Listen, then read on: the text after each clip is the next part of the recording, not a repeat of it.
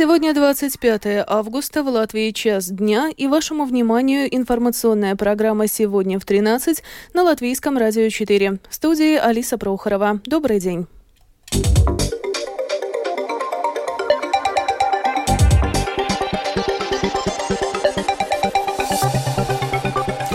В этом выпуске. Номинированная президентом на пост премьера Эвика Сылани проводит переговоры о формировании правительства. До 28 августа нельзя подать заявление на прием в рижские детские сады. 4 латвийских граждан задержаны за действия по поручению российской спецслужбы. В Латвии работают почти 15 тысяч трудовых мигрантов. Об этом и не только, подробнее далее.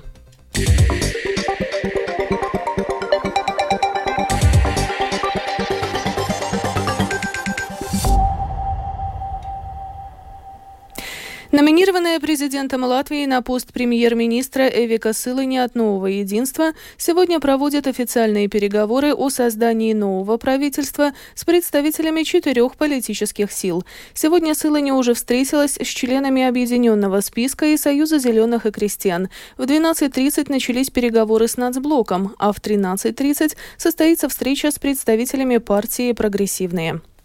Приоритетами национального объединения на переговорах по формированию новой коалиции станут безопасность, латышский язык, возрождение нации, а также устранение последствий российского влияния и оккупации. Между тем, позиция партии «Прогрессивные», например, по вопросам национальной безопасности, Нацблоку непонятна. Об этом латвийскому телевидению заявил депутат Сейма от Нацобъединения Янис Домброва. Это задержка с введением службы государственной обороны. Вопросы, например, о поправках, которые предполагают, что в государственных и муниципальных учреждениях должны работать люди, лояльные государству, и что их легко можно отстранить от должности. Прогрессивные голосовали против данного законопроекта. И здесь еще целый ряд вопросов, которые связаны с безопасностью и с укреплением обороноспособности государства, по которым мне непонятна позиция прогрессивных. В некоторых вопросах даже партия «Латвия на первом месте» может проголосовать более соответствующе интересам безопасности, чем прогрессивные. Напомним, что из-за идеологических различий национальное объединение не хочет формировать правительство вместе с партией «Прогрессивные». Если в будущей коалиции наметится возможность участия прогрессивных, парламентская фракция Объединенного списка примет об этом отдельное решение. Об этом заявил председатель фракции Объединенного списка Эдгарс Таверс, отвечая на вопрос о готовности политической силы работать в правительстве вместе с прогрессивными.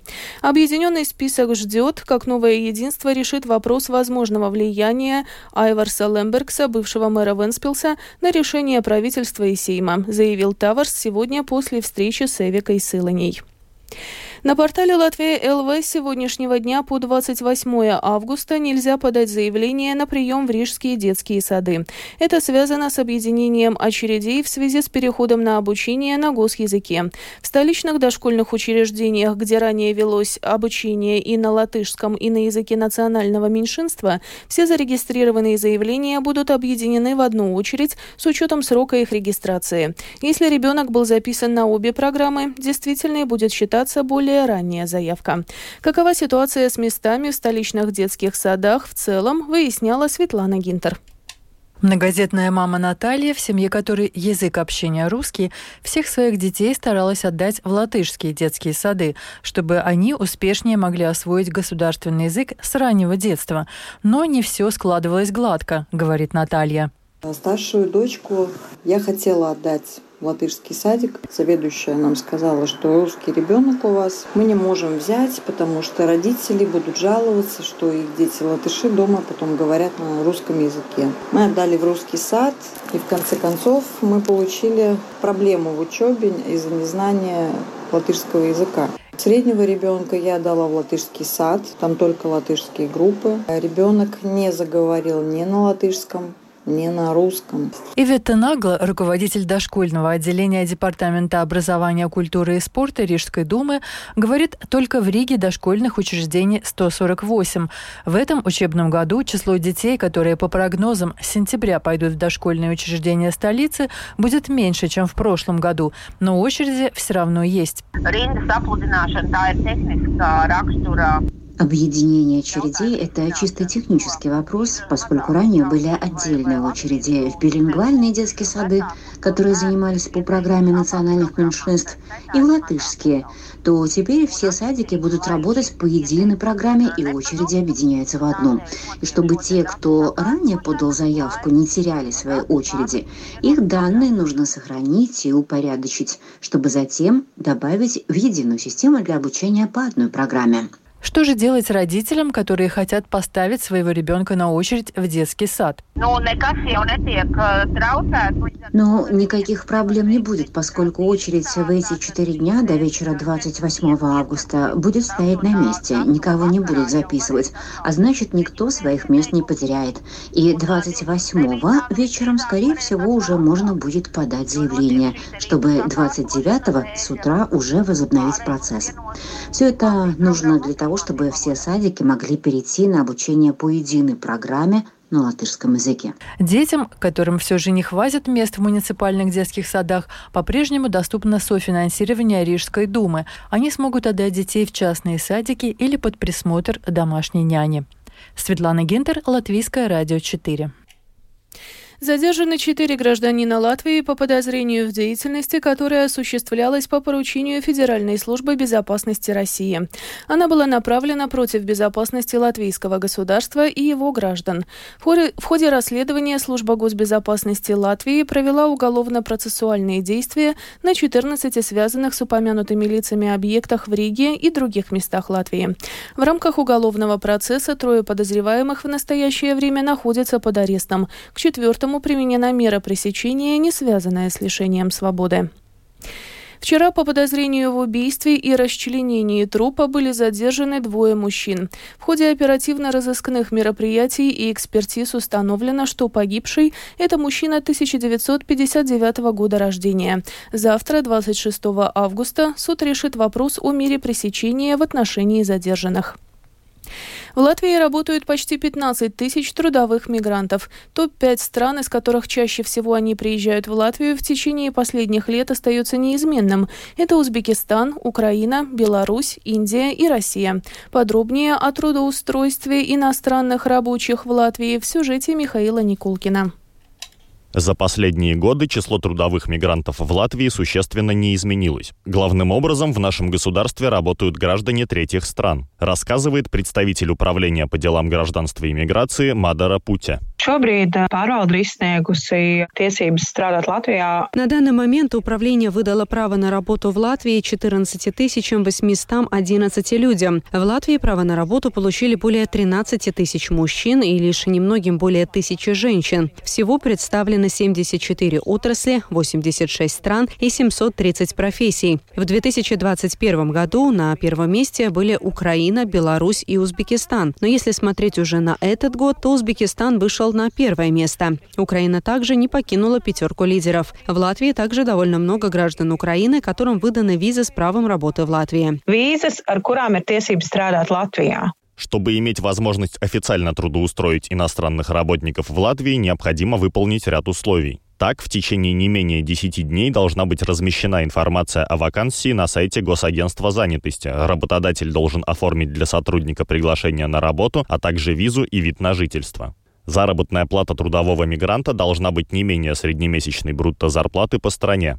Так, государственная инспекция в первой половине этого года раскрыла почти 40 незарегистрированных трудоустроенных граждан других стран. Большая часть из них, 23 человека, работали в сфере размещения населения и общественного питания. 7 в строительстве, 2 в транспортной отрасли, 2 в сфере искусства и развлечений и еще 5 в других сферах. Генеральный секретарь Латвийской конфедерации работодателей Каспарс Горгшс подчеркивает, что недостаток рабочей силы в Латвии становится все более актуальным, и больше всего работников не хватает в сферах строительства, компьютерных систем, а также образования и науки, поэтому необходимы комплексные решения. Он отмечает, что ключ к экономическому росту Латвии – это квалифицированная и мотивированная рабочая сила. Способствование реэмиграции, так как важно вернуть назад тех профессионалов, которые отправились работать или учиться за границу. Второе – это иностранные студенты. Им разрешено работать параллельно учебе, но чтобы эти студенты остались работать здесь, в Латвии, и, конечно, вопросы иммиграции. Видим, что борьба за рабочую силу очень обострена и в рамках Евросоюза, поэтому и необходим этот комплексный подход, который направлен на привлечение работников из-за рубежа, облегченные бюрократические процессы и, конечно, создание программ интеграции для этих граждан третьих стран, чтобы они были заинтересованы искать работу здесь и строить карьеру в Латвии. В целом, этим летом в Латвии был зарегистрирован самый низкий уровень безработицы за последние 9 лет. Он составил менее 6%. Для сравнения, самый высокий уровень безработицы наблюдался в 2010 году. Это были 17,3%. Михаил Никулкин, Дайна Заламане, служба новостей Латвийского радио.